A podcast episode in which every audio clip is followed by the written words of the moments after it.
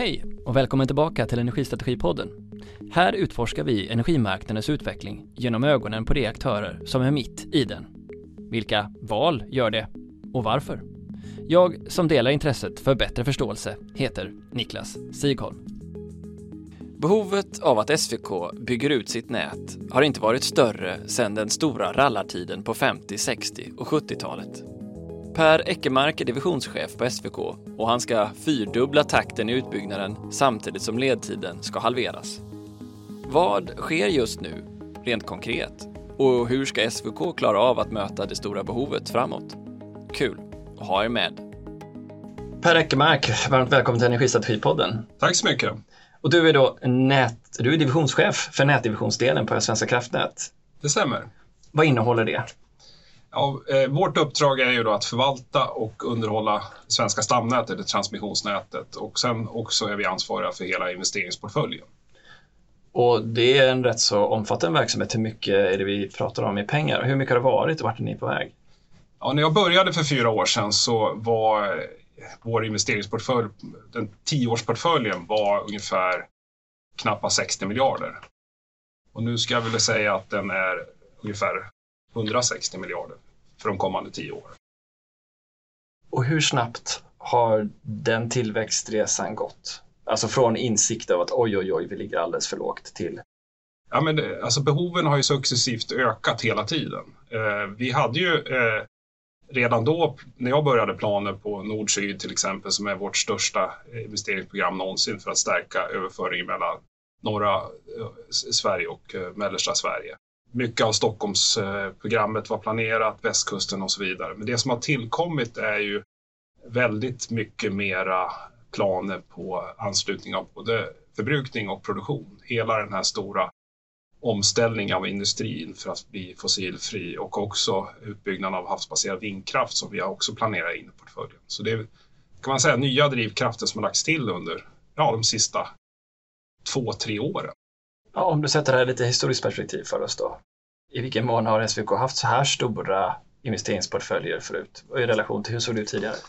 Ja, om man tittar långt tillbaka historiskt så, hade vi ju, så byggdes ju stamnätet ut kan man säga, början från 40-talet när Sverige knöts ihop från att ha varit ett antal öar med stamnät. Jag tror vi hade 15 stamnät på 30-talet. När man byggde de här långa ledningarna från vattenkraften i mellersta Norrland ner till Mälardalen på 40-talet och sen ökade kraftigt under 50, 60, 70-talet fram till 85 när sista kärnkraftsreaktorn var eh, ansluten.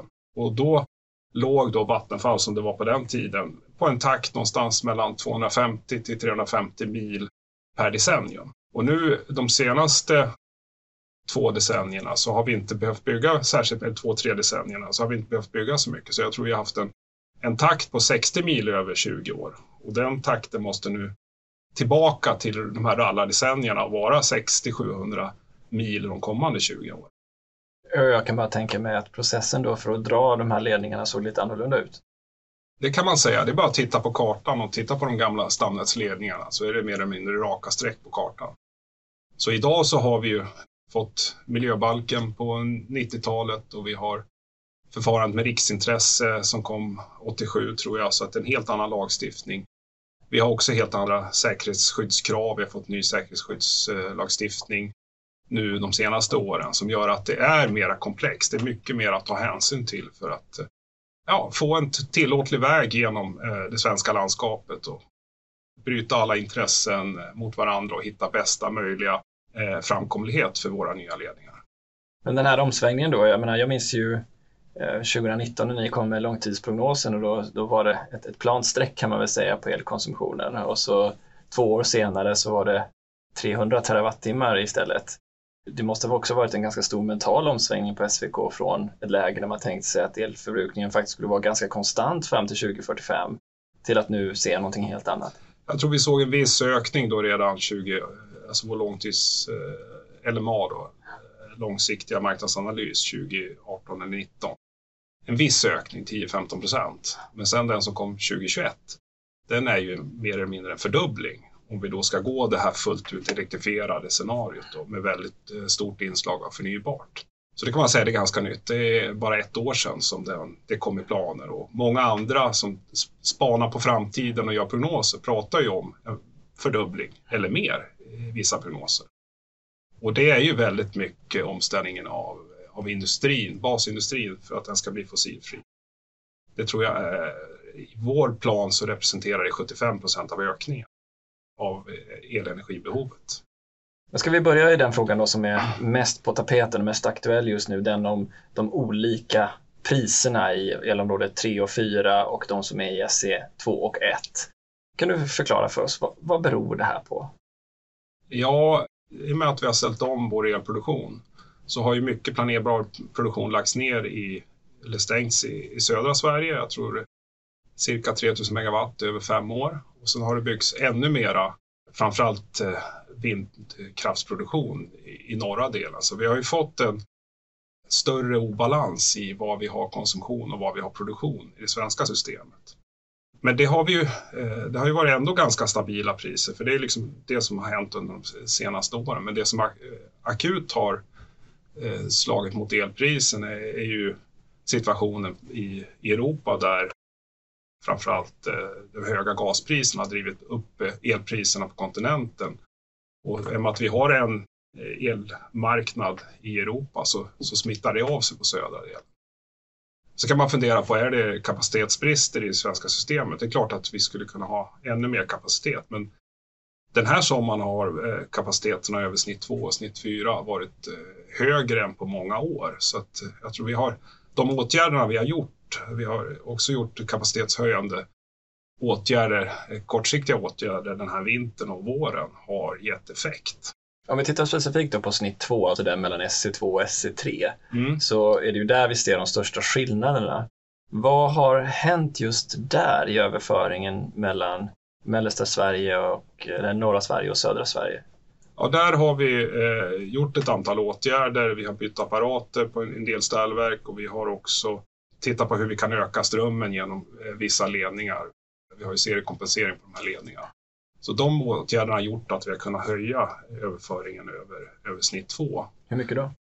Ett antal hundra megawatt. Eh, jag kan inte säga en exakt eh, siffra på det. Och sen eh, långsiktigt så ska vi ju reinvestera kraftigt då. Vårt nord-syd-program innebär investeringar på 75 miljarder över de kommande 15-20 åren. Och och då ska ett antal eh, ledningar, gamla ledningar ersättas med nya med, med, som är kraftfullare och kommer att ge en betydligt ökad effekt över snitt 2, ungefär 40 procent.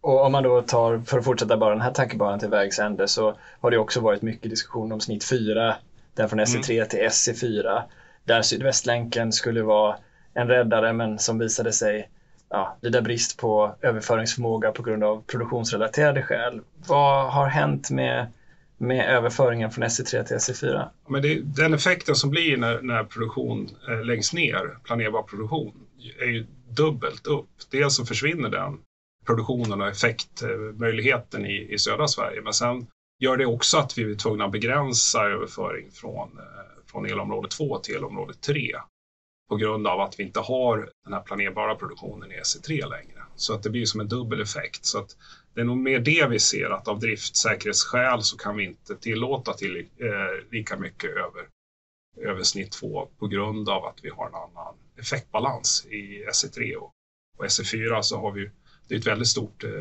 importområde.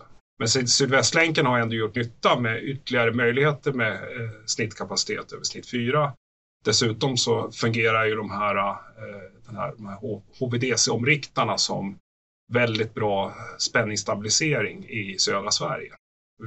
Det blir ju som egentligen fyra väldigt stora Statcom som det heter i södra Sverige som bidrar till spänningsstabilitet då, genom sin möjlighet att generera reaktiv effekt.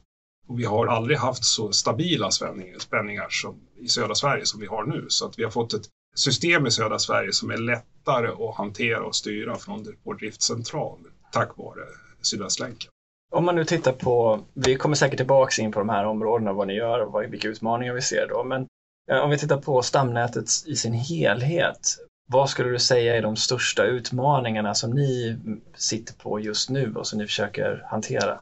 Man kan säga att man kan dela på två. Eh, för det ena är eh, att portföljens tillväxt, som jag var inne på, 3,5 miljard per år som vi nu taktar ska bli 10, 15 och sen uppåt 20 miljarder per år. Och vi lägger till då ett antal projekt eh, för anslutning av havsbaserad produktion. Så den tillväxten, både då att eh, hitta kompetens i branschen för våra egna rekryteringar, för alla andra aktörer som måste växa också för att hänga med i den här ökade investeringen. Och sen också att eh, utveckla leverantörsmarknaden, attrahera nya leverantörer till vår marknad för att kunna klara av att eh, bygga både nya stationer och bygga om gamla stationer, men också att bygga så mycket mer eh, mil ledning de kommande åren. Så att både kompetensförsörjning egen och eh, att utveckla leverantörsmarknaden. Enormt viktiga områden. Eh, får jag bara stanna där så ja. har man ju hört även berättelser från branschen här med att försöka beställa transformatorer idag. Eh, gärna större, det är enorma ledtider. Att beställa annat tag i, i leverantörer som har resurser. Kan du ge ett exempel? Vad, vad märker ni? Hur påverkar det era tidplaner? Ja, men det, alltså våra leverantörer säger ju också att de har eh, både brist på, på resurser och kompetens, men, men också komponenter för den här elektroniken. Så det har ju varit komponentbrist i hela världen som gör att de har svårt med komponentförsörjning och har svårt att, eh, att leva upp till de eh, ledtiderna eller de liksom, kontraktstiderna som, som vi skulle vilja se. Så, så vissa leverantörer vill då eh, i återkopplingen till oss eh, säga att vi kan inte planera det här projektet på två, tre år utan vi måste ha fyra år för att klara av det. För att, liksom, de här marknaderna växer ju internationellt också enormt. Lika, lika som Sverige har den här stora omställningen så har ju liksom, så gäller ju det runt hela världen. Och då på vissa teknologier så har vi ju ganska få internationella leverantörer på de här eh, speciella eh, projekten som eh, HVDC och FACT så finns det bara ett par tre i världen som klarar av den typen av projekt. Så att det kommer, jag tror att den, den frågan kommer bli ännu hetare mot slutet av 20-talet där man tittar bara på Europa och de planerna som finns för att bygga ut havsbaserad vindkraft och då kommer det krävas mycket HVDC-överföringar, så det kommer bli en enormt trång, trång sektor. Och vi kan ju konstatera om man tittar i nyheterna att Hitachi i, i Sverige har ett behov av att rekrytera 1000 pers här. Eh, 700 i Ludvika, så att det är ju eh, enorm kompetensbehov även där. Och vi i Svenska kraftnät, vi är ungefär 1000 anställda nu och vi, våra, våra planer blir 17-1800 om bara ett par, tre år. Ja, det ska nämnas också för eh, sakens skull att HVDC alltså i högspänd likström. Precis. Eh, värt att understryka. Ja. ja. ja. Um, Okej, okay. och vad mer då? Det är ju, ledtidsfrågorna är ju en, en stor sak. Jag antar att det spelar in, men ja. vad händer där? För att det finns ju tydliga politiska krav på att halvera ledtiderna. Precis. Det är någonting som vi har lagt ett väldigt kraftfullt program med mål att halvera våra ledtider för eh, framförallt då ledningsprojekt som är de eh, kraftledningar som är de eh, längsta ledtiderna. Vi ligger någonstans runt 12-14 år om vi tittar i vår eh, schablontidplan och det ska bli eh, sju år istället. Och då krävs det enormt eh, stor förändring av eh, arbetssätt, både internt, en, en intern effektivisering, att vi kan parallellställa viktiga processsteg och göra saker eh, Eh, snabbare och eh, mer effektivt. Och det krävs också väldigt mycket extern eh, effektivisering. Alla samhällsaktörer som spelar in i det här systemet för att komma överens om hur och var vi kan dra en, en kraftledning måste hjälpas åt runt det här. Eh, kommuner, eh, länsstyrelser, regioner, eh, andra aktörer, andra regionnätföretagen, Försvarsmakten är en väldigt stor spelare där har vi väldigt många initiativ igång för att effektivisera eh, den, den liksom externa samverkan. Och sen är vi också eh, på och eh, alltså påverka lagstiftningen för att få bättre förutsättningar lagstiftningsmässigt för att då själva tillståndsprövningen ska gå smidigare och snabbare. Mm. Ja, det här med att du, dels då kontext, du har ju lång erfarenhet från industrin, eh, en, en väldigt konkurrensutsatt industri där du har varit van att mäta och följa upp din verksamhet på många olika sätt på korsen och tvärsen och leddan. I vilken mån behöver, du som, behöver ni som du ser det från SVKs sida ta er till den typen av industriell styrning i era projekt? Har det alltid funnits eller är det något som ni håller på att utveckla? Hur ser det ut? Ja, men det har ju alltid funnits en, en eh, liksom, mm, att mäta eh, tid och kostnad och resultat i alla våra investeringsprojekt. Så det gör vi. Då har vi en, en tydlig uppföljning med, med eh, eh projektuppföljning på, på projektnivå, på programnivå och så har vi styrgrupper för det, så det följer vi.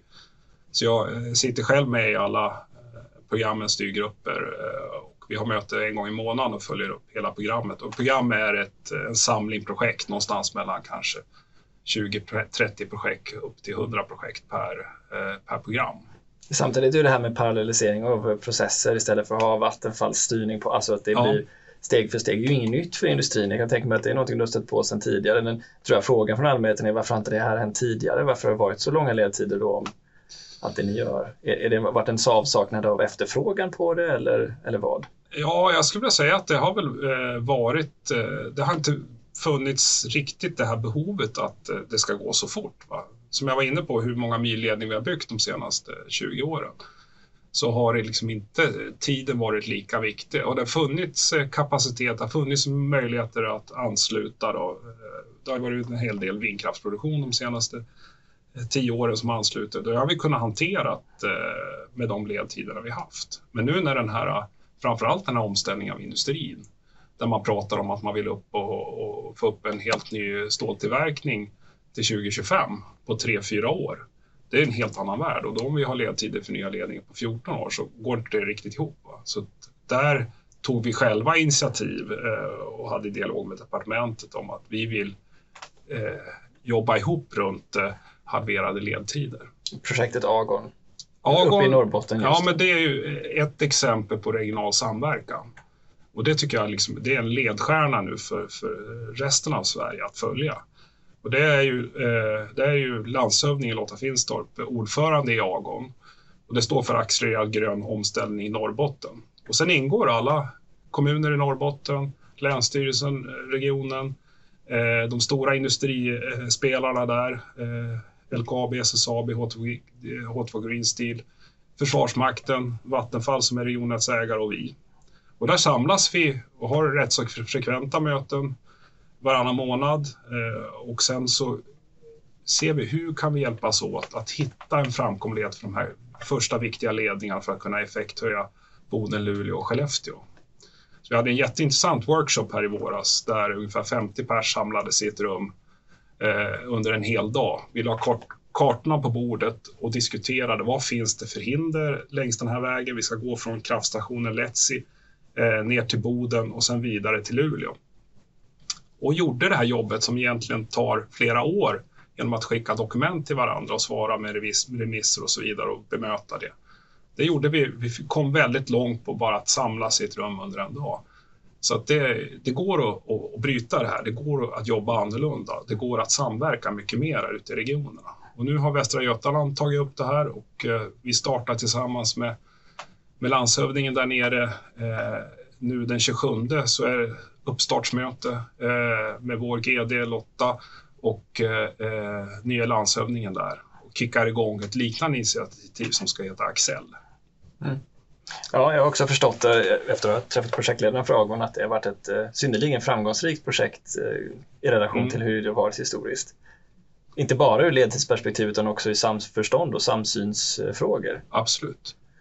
Men om vi stannar kvar uppe i Norrbotten då så har ni ju den allra största eh, efterfrågan på nya konsumenter där uppe. Jag tror att om jag läste ert material rätt så är det nästan 15 000 megawatt i konsumtion uppe i Norrbotten de kommande 10-15 åren som ska till. Hur ser planen ut för att kunna ha ett stabilt försörjning till den här stora förbrukningen uppe i Norrbotten? Vad är viktigast då? Där har vi ju egentligen eh, bara börjat eh, eftersom de här behoven har kommit in sista året, sista två åren. Så vi har det här första paketet som heter Norrlandskusten. Det är fem ledningsprojekt och eh, tre stationsprojekt. Det är över 8 miljarder investeringar. Det klubbade vi styrelsen i november på rekordtid. På, på, några månader tog vi fram den planen och styrelsen beslutade eh, det. Och den kör vi nu enligt som pilot nu med halverade ledtider med målet att 2028-2029 ha alla de här eh, åtta projekten i drift. Då. Och sen har vi också ett projekt för eh, den första stamnätsledningen upp till Malmfälten från Porjus upp till, till Gällivare.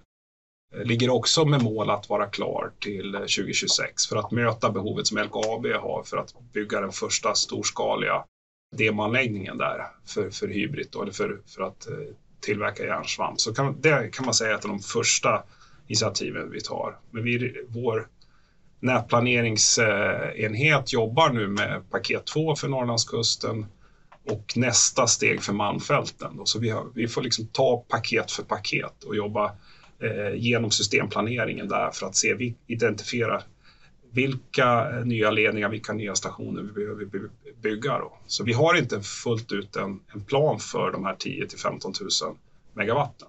Och det är ju enorma effekter. Ja, för att eh, man pratar med då sådana aktörer som inte har kommit med än, men som inte har fått tillstånd eller inte fått sin effekt som man har ansökt om eller begär. För att det är ett sådant exempel. SSAB hade vi med i podden som också beskrev att de inte hade fått tillstånden. Mm. Hur är det för er att möta den här typen av efterfrågan? Vi vill ha det här nu. Hur blir det? Det kan ju vara lite frustrerande eh, förstås. Vi vill ju gärna försöka möta behoven så snabbt vi, vi bara kan. Och när det gäller Norrlandskusten som är effekthöjning i, i stamnätsstationen Boden och som försörjer både eh, nya eh, stålverket H2 Green Steel men också Luleå och sen då i Skellefteå där det också finns ett, ett ökat effektbehov. Där till, eh, gav vi förhandsbesked i våras med, med, om 2000 megawatt och det är den enskilt största effekthöjningen någonsin och det gör vi på halva tiden.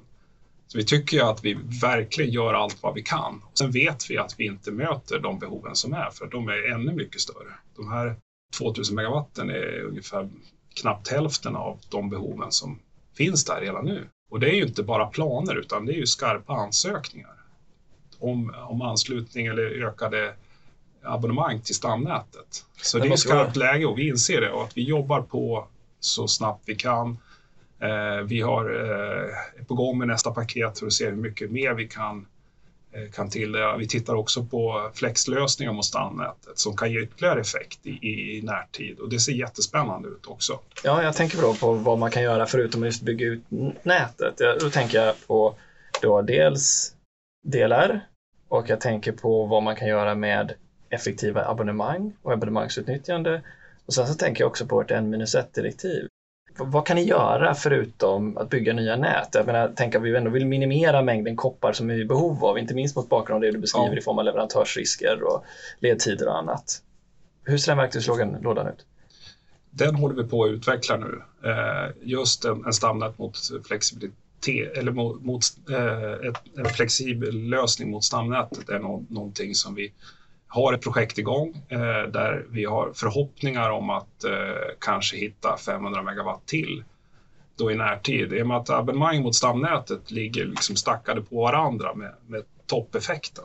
De flesta timmar på året så utnyttjas inte abonnemanget mot stamnätet, så det finns ju möjligheter att hitta där. Mer förändrade abonnemangsavtal måste ju till då så att eh, aktörerna accepterar eh, flexibilitet och en, no, eh, en automatisering där med, med, med, en handel av de här flexabonnemangen. Eh, så att det, det, ser spännande ut och också jobb, jobba med det som du var inne på här med DLR, att kunna mäta hur hårt belastade våra eh, ledningar är i realtid genom att mäta hur varma de blir. Nedhänget på ledningen mäts med en sån här DLR-lösning. Och det kan vi då koppla direkt mot vår driftcentral och kunna ge tillfälliga abonnemang. Så att det här är på gång. Och det känns ju som lösningar som skulle kunna vara applicerbara i hela Sverige. Varför för just Norrbotten? Det är ju inte plus 30 grader i resten av Sverige heller resten av året. Nej, precis. det är väl, vi har börjat i Norrbotten för att eh, där är behoven som störst eh, och som snabbast. Och eh, det finns också ett möjligt utnyttjande där med att som stamnätet är dimensionerat för, för liksom varma dagar med, med hög effekt. Men det är oftast inte så varmt så att det finns en, en, helt klart en outnyttjad potential i det här. Och då ska vi också säga, glömma bort det, att DLR står alltså för Dynamic Line Rating. Och enkelt förklarat så är det så att vi, man kan öka spänningen eller överföringen förlåt, i, i, i nätet eftersom det både är kallare än den dimensionerade temperaturen och blåser. Vilket gör att det finns möjligheter att överföra över mer än, mm. än, än och det som begränsar en ledningsöverföringsförmåga det är ju när det går ström i den så blir den varm och då eh, utvidgas materialet och hänger ledningarna ner mot liksom säkerhetsavståndet mot marken. Om man då kan mäta i realtid hur mycket ledningen verkligen hänger ner så kan man då eh, se att eh, den är inte lika varm som, eh, som den är dimensionerad för och då kan man tillåta mer ström över ledningen. Och yttre gränsen är också risk för spänningsfall antar jag? Ja, ja precis. Du kan ju få eh, eh, problem på andra ställen i, i systemet. Att du går över gräns i apparater som sitter i ställverken och, som är strömbegränsande. Men eh, sista saken som jag nämnde där är ju, är ju egentligen det villkoret ni säger, det sätter på alla de som ska in i systemet. Det dimensionerande felfallen är minus ett, säg att du har en mm. elektrolysör som också är en jättestor konsument. Det, den är ju trots allt reglerbar. Vilken mm. potential finns det att hantera reglerbara konsumenter som kommer in. En sak är ju vilket abonnemang och vilket villkor det är på abonnemanget, men andra mm. är ju hur ni kan nyttja de här komponenterna i elnätet för att minska risken för störningar. För det, det tror jag att både på produktionssidan och på, på konsumtionssidan så måste det till mycket större flexibilitet för att klara liksom att eh, eh möjliggöra för så mycket mer elenergianvändning. Så att eh, där kommer vi att jobba vidare med, med branschens aktörer Eh, och också kunna ge möjligheter att tjäna pengar på den här flexibiliteten. Det tror jag är viktigt då, att det blir tillägg i liksom, investeringscaset om du också kan eh, bidra med din flexibilitet in i systemet. Vi har också fått regeringsuppdrag för att titta vidare på, på de här frågorna. Ja, jag tänker också, vilka krav är det och hur höjs kraven från er sida för alla de stora producenter som nu kommer till? Det kan ju även vara vindkraftsparker då. Vad är det som krävs av dem i form av förmåga att leverera in nättjänster när då mer variabelt kommer in, speciellt uppe i Norrbotten nu? Ja, det är marknader som, som eh, är i sin linda som eh, vi tittar på hur vi kan utveckla eh, vidare. Att, att bidra med eh, eh spänningsstabilisering, att, med reaktiv effektstöttning, eh, Eh, med eh, att kapa effekttoppar eh, i form av flexibilitet. Så alla de här typerna av stödtjänster, både lokalt, regionalt och, och också på nationell nivå, behöver utvecklas mycket mera för att vi får ett så mycket mera dynamiskt system i framtiden. Så, att, så vi kan nyttja liksom den investerade infrastrukturen mycket bättre, att jämna ut eh, liksom effektbehovet över tid men också att hantera liksom, i drifttimman eh, obalanser på ett bättre sätt. Möter ni förståelse från branschen för de här ökande kraven? Jag tycker det finns eh, ett stort intresse och vår eh, eh, balansmarknadsenhet är ute väldigt mycket och har alltså många initiativ för att sprida information och möjligheter att, att bidra till, till balanseringstjänster och, och också eh, möjligheter att, att helt enkelt tjäna pengar och förbättra sin affär på det sättet. Men hur viktigt är det här för dig och för er i er division, nätdivisionen, för att upprätthålla ett, ett säkert nät?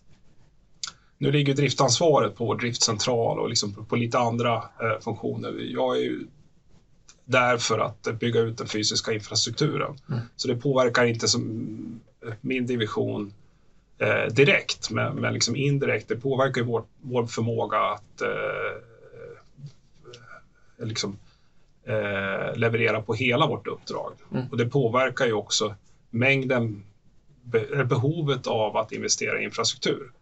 Om vi kan nyttja den infrastruktur vi har och den vi bygger på ett smartare sätt, då blir behovet att bygga ut mindre. Så det bidrar indirekt. Kopplingen till Norge och Finland uppe i Norrbotten. Dels så finns det ju en eh, ny eh, planerad kabel, jag tror den heter Aurora, va? Till, eh, Precis. till Finland. Men sen så har vi också, tror jag, upp till 4 terawattimmar instängd el uppe i det billigaste elområdet i hela Europa, tror jag, som är NO4. Mm. Vad finns det för planer i, i, i förbindelselänkar? Det ingår ju i den här mera långsiktiga planeringen för SC1 då, det elområdet längst upp i norr Eh, med det här effektbehovet som vi var inne på tidigare. Att titta på vad behöver vi ha för ytterligare förbindelse med de andra nordiska länderna. Eh, och vi bygger ju nu den tredje eh, växelströmsförbindelsen till, till Finland uppe i norr, Aurora Line, som kommer att vara drift enligt plan då slutet av 25, 2025 och kommer också vara en del, viktig del i att den här effekthöjningen som vi pratade om runt Boden, Luleå Skellefteå. Det spelar in där, men det kommer att behövas eh, troligtvis fler förbindelser både till Norge och till Finland i framtiden. Om vi hoppar över till SE2. Mm. Det pratas ju väldigt lite om SE2 eftersom det är ett stort exportområde och det finns stora tillgångar, stora värden där. Ehm, hur ser utbyggnadstakten och behovet ut i SE2? Och där har vi kanske vårt största investeringsprojekt om man säger mellan SE2 och SE3 eh, i form av nord-syd. Eh, det programmet som var inne på tidigare, 75 miljarder, 2000 kilometer ny ledning behöver byggas och 2500 kilometer gammal ledning behöver rivas.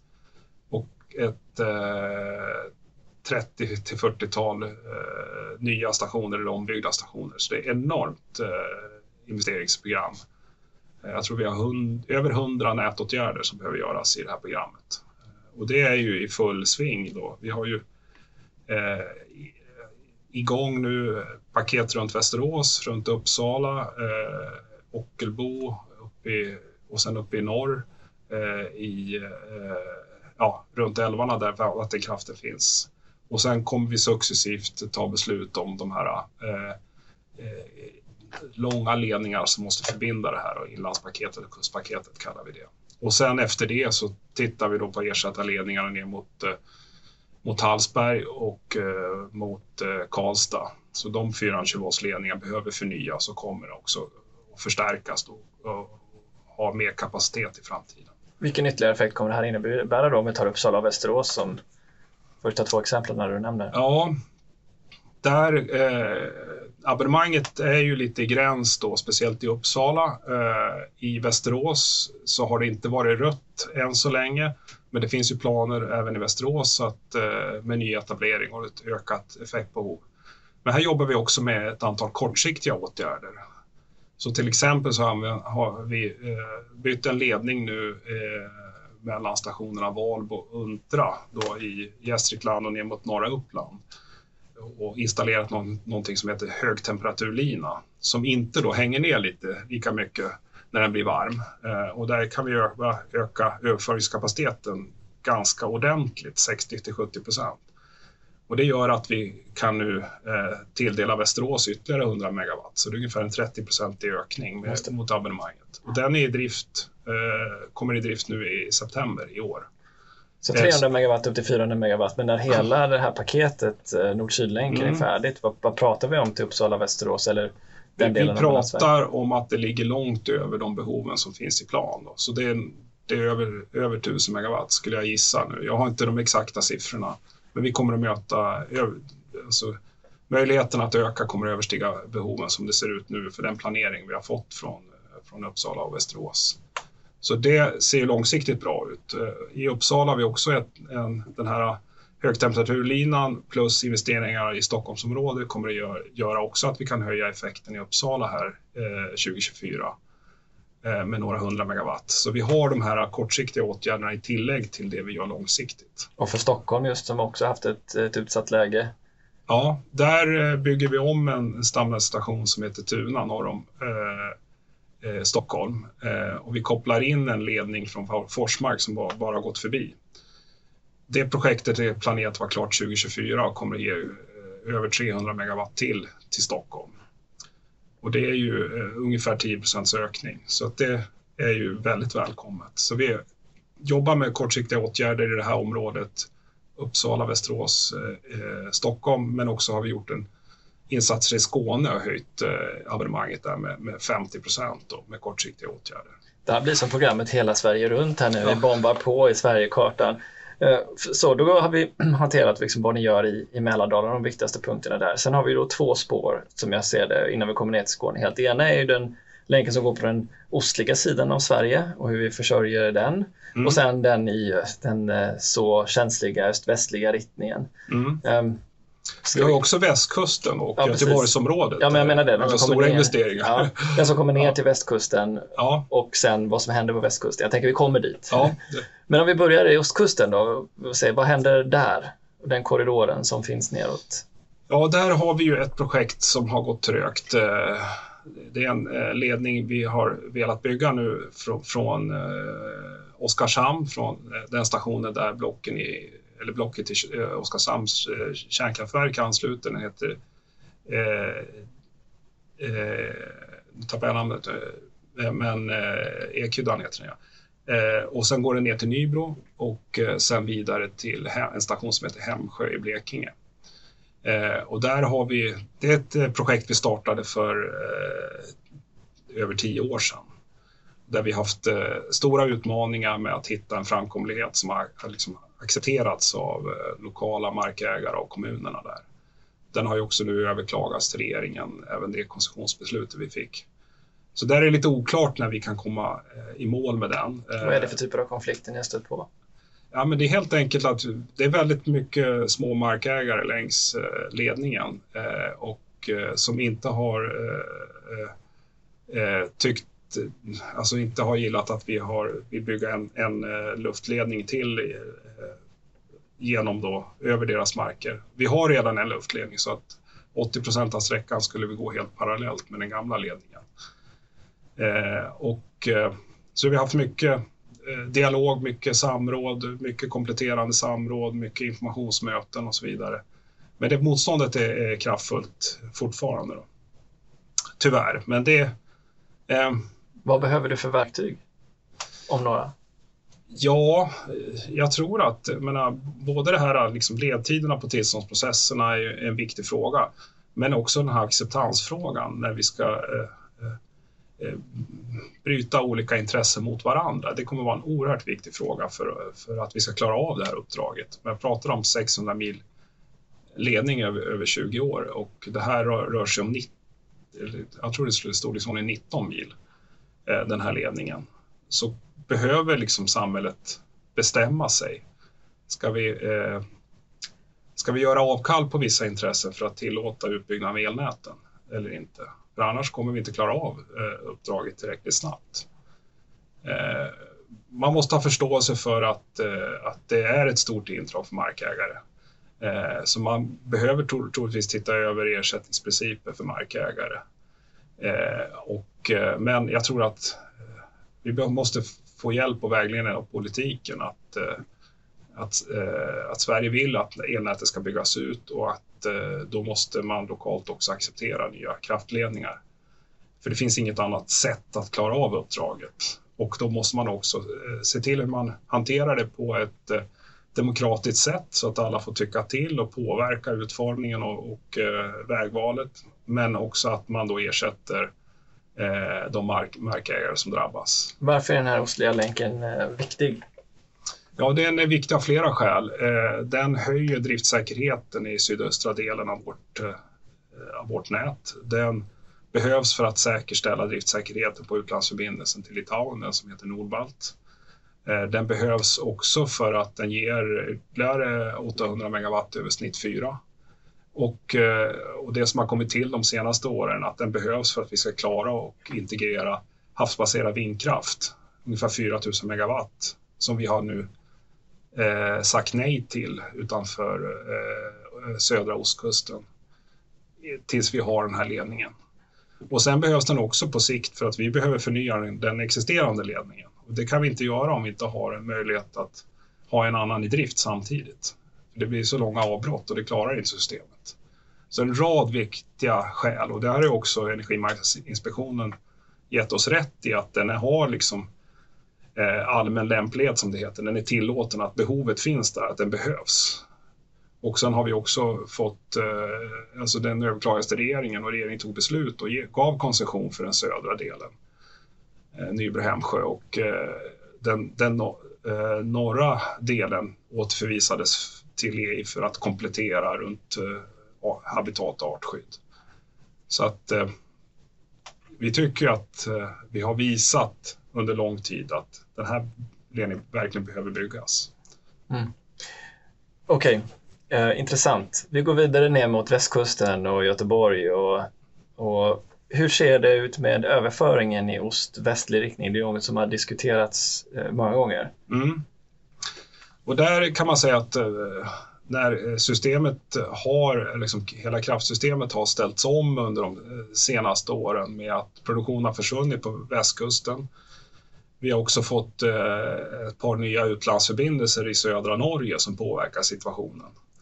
Och de är väldigt stora då, 1400 megawatt var, en till Tyskland och en till England. Eh, så, eh, och det finns liksom inte produktion på västkusten längre, så, så har belastningen på västra delen av stamnätet ökat. Och det har också gjort att vi har fått eh, under tiden begränsa överföring från norr till söder. Och då blir det också belastningen i öst-västlig ledning mer. Det måste gå över mer elenergi från östra stråket till, till det västra stråket. Så där har vi haft begränsningar. Det är någonting också som vi har jobbat med kortsiktiga åtgärder. Att höja, eh, byta apparater i ställverk som har varit begränsande i öst-västlig riktning. Vi har några förstärkningar också, eh, öst-västlig eh, ny ledning från Örebro och sydvästut sydväst ut som kommer att vara, som kom i drift nu i somras som kommer att förbättra situationen. Men vi har liksom ett, en annan balans i systemet på grund av att liksom, omvärlden har, har förändrats här. Och nu är det ju, ja, som på många ställen ska vi säga, men samma, kanske inte lika stor i omfattning som uppe i Norrbotten, men ändå samma typ av tidshastighetstryck från Göteborgsregionen. Du har en elektrifiering av färjetrafiken, du har en ny batterifabrik både i, i Mariestad och även i, i, på Hisingen i Göteborg. Um, och när jag intervjuade Alf Enqvist för ett år sedan så sa han att men Svenska kraftnät säger att det är gult här, men det är det inte. Det är rött, det är rött, det är rött. Ja. Hur, hur ser planen ut? Jag vet att Axel är på gång nu, den här mm. eh, nya samarbetsformen för att eh, driva på utvecklingen av detta. Men vad händer? Vad är, ligger i planen? Vad är korten redan nu? Ja, men det, det är lite intressant därför att vi hade ju ett möte med Västra Götaland som landshövding kallade till här hösten 2020. Och då var det verkligen gult. Vi hade ungefär 20 procent eh, eh, marginal i ut, vad abonnemanget var mot det möjliga uttaget. Och då var det inte särskilt konkreta planer. Hur stor är behovet av eh, elenergi de kommande åren? Men sen har de verkligen jobbat med, med de framtida planerna och sen kan man väl säga också att omställningen av kemiindustrin på västkusten har kommit till så att effektbehovet kommer att öka kraftigt också på i Göteborgsregionen och Västra Götaland. Så att det finns ett klart behov där. Så att Excel, Axel kommer vara väldigt bra och, och hjälpa till att bereda väg för de här projekten som vi nu planerar. Och vilka projekt är det? Ja, vi har eh, ett första projekt som, eh, där vi redan är i entreprenad eller projektering och påbörjar entreprenad, entreprenaddelen av kontraktet här eh, i, under kvartal fyra. Och det är från en stamnätsstation som heter Stenkullen utanför Göteborg. Så går den norrut eh, mot en station som heter Ingelkärr i Ale kommun. Och sen måste vi fortsätta upp till Stenungsund med, med en ledning och sen vidare upp till Trollhättan därifrån för att eh, öka överföringsförmågan. Vi har ledningar där redan från, från eh, Trollhättan ner mot Göteborg. Vi behöver ytterligare en ledning eh, för att kunna öka överföringen ner mot Göteborg ytterligare. Så att här har vi, kan man säga, tre eh, viktiga stamnätsprojekt, ledningsprojekt, där vi har eh, koncession för det första, men de två kommande måste, måste till här under de kommande åren. Vilken typ av effekttillskott är det som behövs nu eller som det här kommer leda till?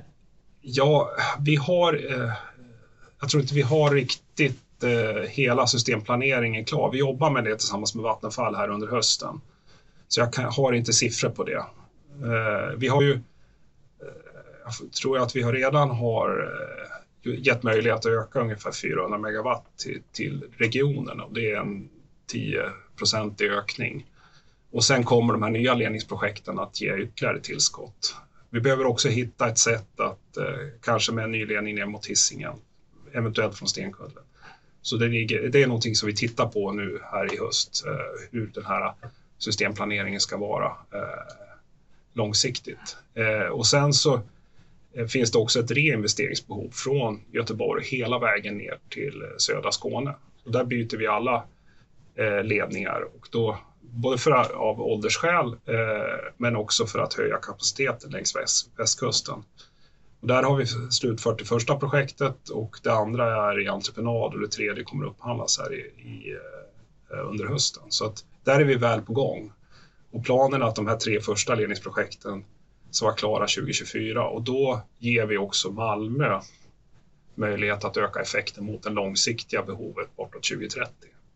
Så jag kan säga att eh, Malmöregionen har gått från att ha varit riktigt röd för några år sedan. De här kortsiktiga åtgärderna, det här så kallade Skånepaketet. Mm. Vad innehöll det? Vad var Skånepaketet? Ja, det var sju olika åtgärder. Eh, där vi, DLR var en sån. Eh, vi, vi titta på någonting som, vi införde något som heter systemvärn som eh, möjliggjorde också eh, effektökningen. Eh, vi bytte en del apparater i ett ställverk. Eh, vi eh, eh och också regionnätsägaren E.ON eh, ska byta eller lägga till ytterligare transformering. Så det gav, jag tror det var ytterligare 50 procents ökning till eh, Malmöregionen.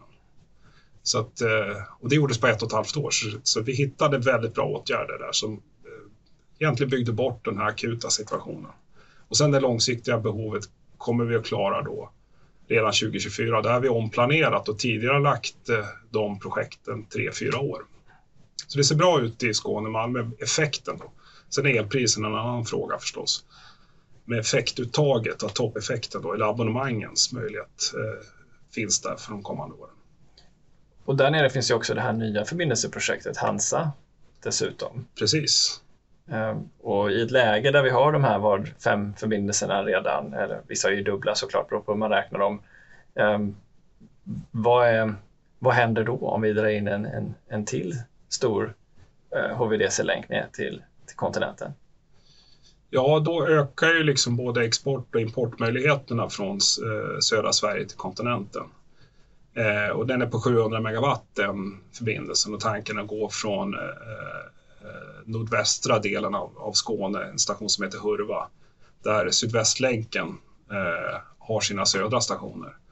Och sen eh, med, med Likström eh, landkabel då, eh, det är väl en 5-6 mil till kusten runt Ystad och sen med sjökabel över till Tyskland.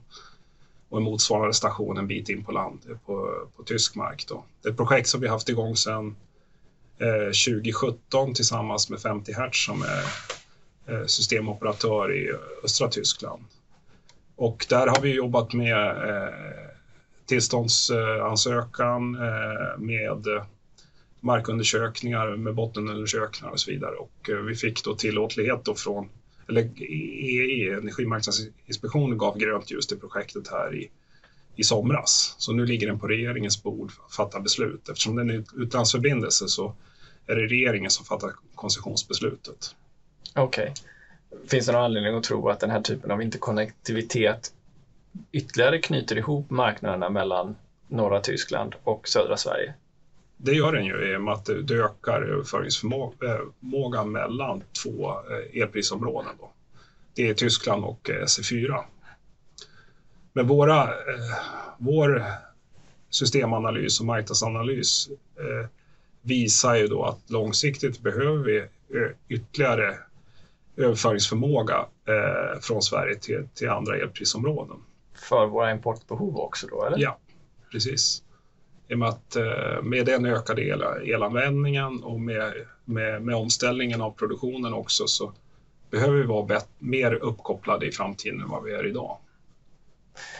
Om vi då eh, tittar på vad målbilden är för vilken typ av eh, tillgänglighet som stamnätet och vilken robusthet, vilken säkerhet stamnätet ska eh, kunna tillhandahålla så finns det ju flera olika sätt att se på det. Det ena är ju liksom hur, hur tillgängligt det ska vara för användare men också vilken typ av beredskap ska, som ska finnas. Ska vi ha möjlighet till, till ödrift nationellt? Ehm, den typen av kravbild, hur ser den ut och hur, hur har det utvecklats de senaste åren? Ja, det, det, finns ju inte idag ett eh, tillgänglighetskrav på oss, eh, utan det är ju vi eh, driftar ju vårt stamnät eh, eller för elsystemet utifrån att ha så hög driftsäkerhet eh, som möjligt och, det sker ju planering i realtid kan man säga, eller på dagen före och i, i drifttimmar.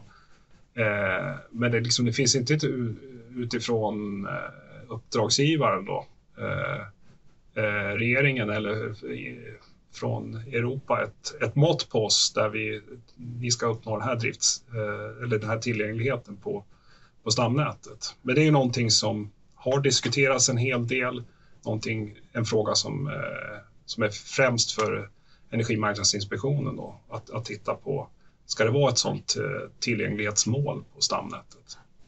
För jag tänker, det måste ju påverka hur vi ser på vårt totalförsvar och hur vi ser på vår förmåga att kunna upprätthålla ja, precis det som Ukraina gör nu, vårt elnät i, mm. händelse av kris, händelse och, kris krig, ja. och krig. Mm. Ja, precis, ja. exakt. Och, och, hur, kan du leda oss genom vad har hänt sedan, sedan 2000-talet och framåt på den frågan? För ni måste vara en viktig kravställare in i den här processen, tänker jag. Ja, precis. Eh, vi jobbar väldigt mycket med de frågorna. Det har ju kommit eh, nya beslut i riksdagen då, 2015 om att öka liksom, och totalförsvarsförmåga. Det kommer ytterligare beslut här 2020. Så det, är ju, eh, det pågår eh, mycket jobb eh, hos oss och alla andra aktörer att, att höja vår, vår beredskap när det gäller händelser av kris. Då. Så att vi tittar över det och tittar på våra långsiktiga planer. Vad ska vi ha för, för förmåga att, att reparera? Hur snabbt ska det gå? Ska vi ha egna resurser för det eller jobbar vi med, med entreprenörer för det? hur hög beredskapsnivå vi egentligen ska klara av. Ja, för det måste ju avspegla sig dels i vilka säkerhetskrav man har på egen personal, till vilken typ av redundans vi bygger in i ja. överföringarna. Det måste vara flera dimensioner som påverkar det, ja. design av systemet. Mm. Och när det gäller säkerhet så har ju det, kan man säga också att det har höjts väldigt mycket de senaste åren. Vi har fått eh, uppdaterad säkerhetsskyddslagstiftning både 2018 och 2020 så vi har väldigt tuffa krav när det gäller all svenska kraftnätspersonal säkerhetsprövas.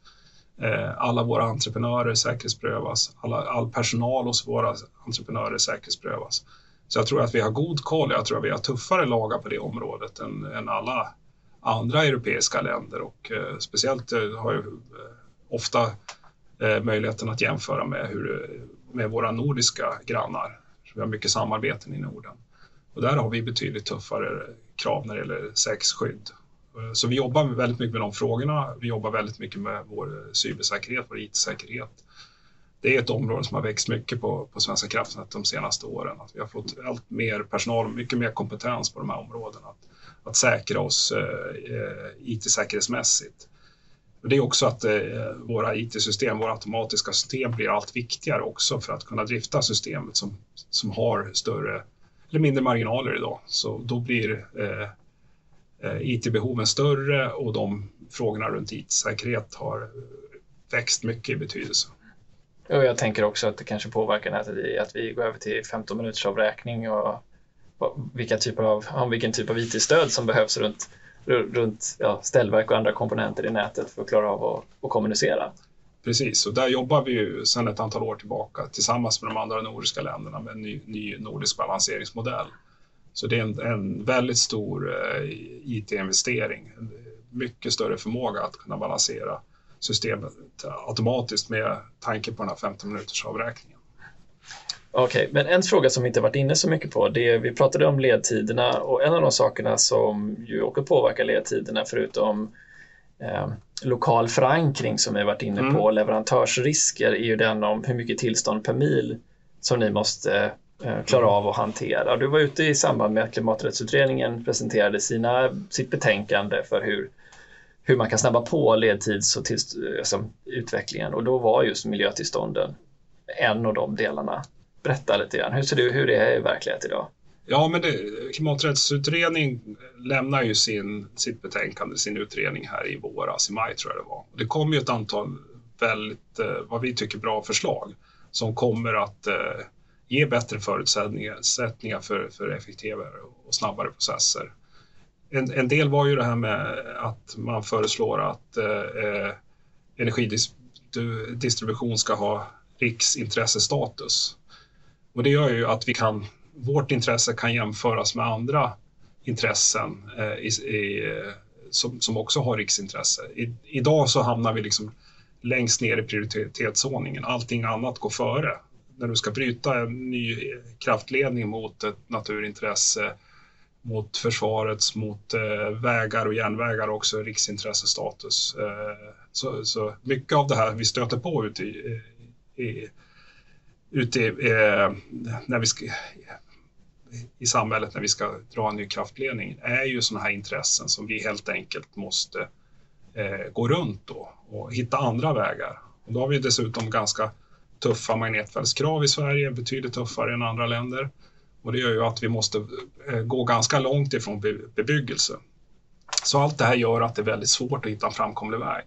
Om då vi, vi får riksintressestatus så har vi möjlighet att åtminstone jämföras på samma nivå som andra intressen. Så kan man avväga dem mot varandra eh, på ett bättre sätt.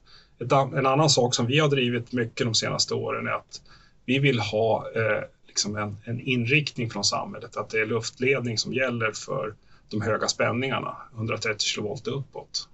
Så att vi inte behöver utreda kablifiering som ofta är tekniskt omöjligt för varje, koncessions, för varje sträckning på varje koncessionsansökan. Så att blir, blir en inriktning på det, att det är luftledning som gäller, så, så liksom försvinner den frågan mer från bordet. Och då tar vi till kabel bara där på korta sträckor där det verkligen inte går att hitta någon framkomlighet. Så det var några viktiga eh, saker. Och sen var du inne på det här med alla andra eh, tillstånd som krävs. Så efter man får koncession så behövs det en rad olika tillstånd och dispenser. Och vi har räknat ut att eh, från aktuella eh, tillståndsprövningar att vi behöver ungefär 25 tillstånd extra per mil ledning utöver att vi har fått koncession. En rad olika dispenser för biotopskydd, för eh, strandskyddsdispenser, för att gå igenom naturreservat och Natura 2000-områden som ändå redan har tittats på. Så det blir en slags dubbelprövning med alla de här som tar enormt mycket tid och det kräver mycket resurser. Och mycket resurser hos oss och mycket resurser hos, det är ofta Länsstyrelsen som ska ge de här extra tillstånden. Och där kom det också lättnader i det i klimat, klimaträttsutredningen. Ja, om jag bara räknar, tänker efter här nu så har du 25 tillstånd per mil ledning och ni ska bygga, gå från 60 mil på 20 år till 6700 mil på 20 mm. år. Ja, det innebär att ska ni dra 100 mil på två år så då behöver ni, då behöver ni 2500 tillstånd då. Mm. Utöver de koncessionen då, som redan är prövad. Så det, är en, eh, det blir liksom en dubbelprövning för någonting som redan har bedömts och eh, getts tillåtlighet för där också Länsstyrelsen är den viktigaste, kanske den viktigaste remissinstansen. Så de har ju varit inne och tittat på de frågorna redan, men så krävs de här dispenserna och tillstånden sen efteråt. Så det är en komplex värld att eh, komma fram till att liksom sätta spaden i backen och bygga en ny kraftled. Men du Per, du är ju mitt i stormens öga här. Vi är ju, även om podden snart är slut, för bara, det tar tid att gå igenom, för det är så fruktansvärt många olika ställen där ni bedriver verksamhet på, i hela landet kan man ju säga verkligen så är, möts jag ju av en stress av att SVK inte är snabba nog, att man inte hörsammar och den känslan av att eh, vi behöver verkligen det här, vi behöver ny effekt för vår regions utveckling. Att, att vara i ett sånt läge där man, har, man, man är en leverantör av någonting som så många desperat behöver och lugna samhället i det. Vad, vad säger ni när ni möter det? Nej, men eh, det är klart att vi känner den pressen och runt eh, vårt uppdrag och vi förstår hur viktigt det är och för att vi ska klara liksom, den viktiga klimatomställningen men också klara liksom, att, eh, den samhällsutvecklingen. Och liksom, att, det är ju en enorm möjlighet för Sverige i jobbskapande, i välfärdsskapande om vi klarar av den här omställningen och klarar att få de här industriaktörerna att eh, eh, bli eh, CO2-neutrala så får de en fantastisk konkurrenskraft. Så vi känner den här pressen och vi gör verkligen allt vi kan för att öka vår egen förmåga. Jag var inne på det, vi kommer, om vi lyckas nu rekrytera så eh, bort till 23-24 så kommer min verksamhet vara mer än tre gånger så stor mot när jag började för fyra år sedan. Så vi gör verkligen allt vi kan. Och sen också det här med att halvera ledtiderna. Där är vi inte själva utan där behöver vi hjälpas åt, alla aktörer som är berörda. Eh, och där tycker jag ser många bra initiativ. Vi har pratat om Agon och Axel, men det finns på andra ställen i eh, Gävleborg, i, i Dalarna, sådana här initiativ. Så att, eh, om, om samhället kan förstå att vi måste hjälpas åt så har, är mycket vunnet. Och så är det att ligga på att eh, verkligen att vi vågar eh, jobba annorlunda, parallellställa, inte jobba för detaljerat i början utan eh, så att vi behöver göra om jobbet flera gånger. Så att det finns möjligheter att verkligen halvera ledtiderna. Våga bestämma oss för vad det är mitt uppdrag att verkligen driva det liksom, i mål. Mm. Ja, och bestämma oss för vad som verkligen är viktigt för ja. samhällsutvecklingen. Ja, precis. Mm. Per, tack så mycket för att du var med i Energistrategipodden. Tack så mycket. Jättekul. Ja, det händer ju så otroligt mycket på marknaden och ur så många olika typer av perspektiv. Har du input eller idéer om vad du skulle vilja höra i podden nu under vintern? Puffa oss gärna via våra sociala kanaler. Och om du gillar oss, glöm då inte heller att betygsätta oss i din poddspelare. Det skulle vi verkligen uppskatta. Vi hörs!